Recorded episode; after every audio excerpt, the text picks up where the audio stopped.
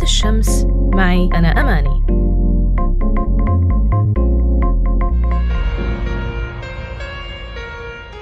مرحبا مستمعينا.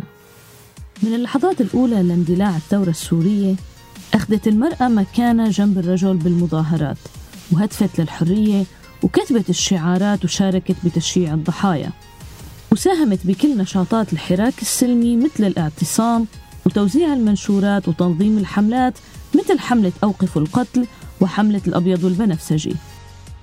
وساهمت كمان بجمع التبرعات وشراء الاحتياجات وتوزيعها وحتى إيصالها للمتضررين ومو بس هيك في نساء ساهموا بتهريب بعض الناشطين لبرات البلد من خلال مرافقتهم لعند الحدود لتسهيل مرورهم عبر الحواجز.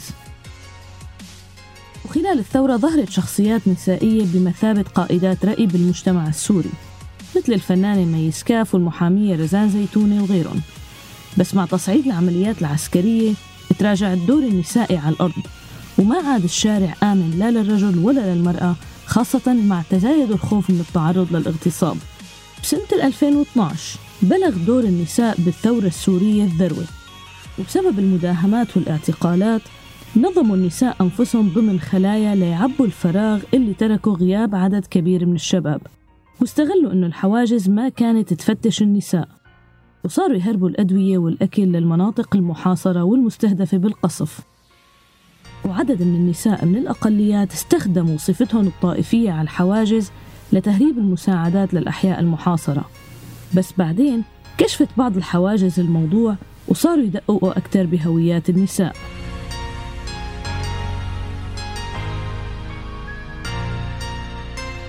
لهون تمحور ذروة نشاط المرأة على الاستمرار بعمليات الإغاثة.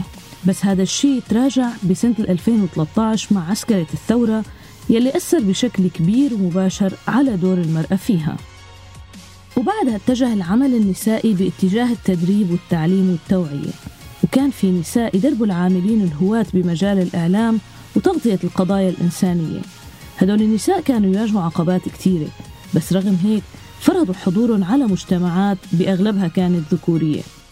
مجرد وجود هدول النساء وعملهم بهي المناطق كان يفرض تحدي للهيمنة الذكورية المتزايدة والمتطورة خلال الحرب.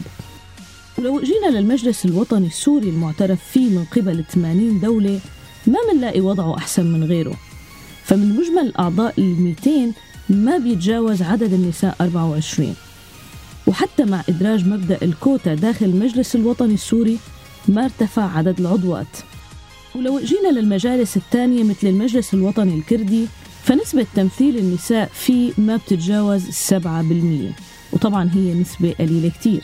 والسبب سيادة العقلية الذكورية بالمجلس اللي ما عم تفتح المجال للعضوات لياخذوا دورهم الحقيقي والفعال فيه.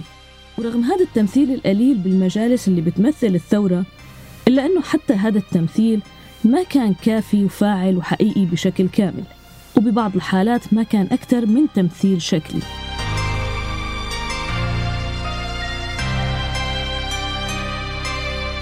مع كل هي التحديات بمجتمع موسوم بأنه ذكوري حاولت المرأة السورية تثبت نفسها وتلاقي مكانها. ببعض المجالات قدرت وفعلا كان دورها فاعل وحقيقي. وببعض المجالات للأسف كانت السلطة الذكورية بالمرصاد.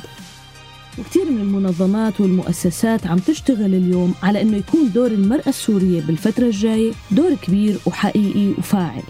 لأنه هن جزء لا يمكن فصله عن هذا المجتمع ولأنه هن بنات الشمس. بنات الشمس معي أنا أماني.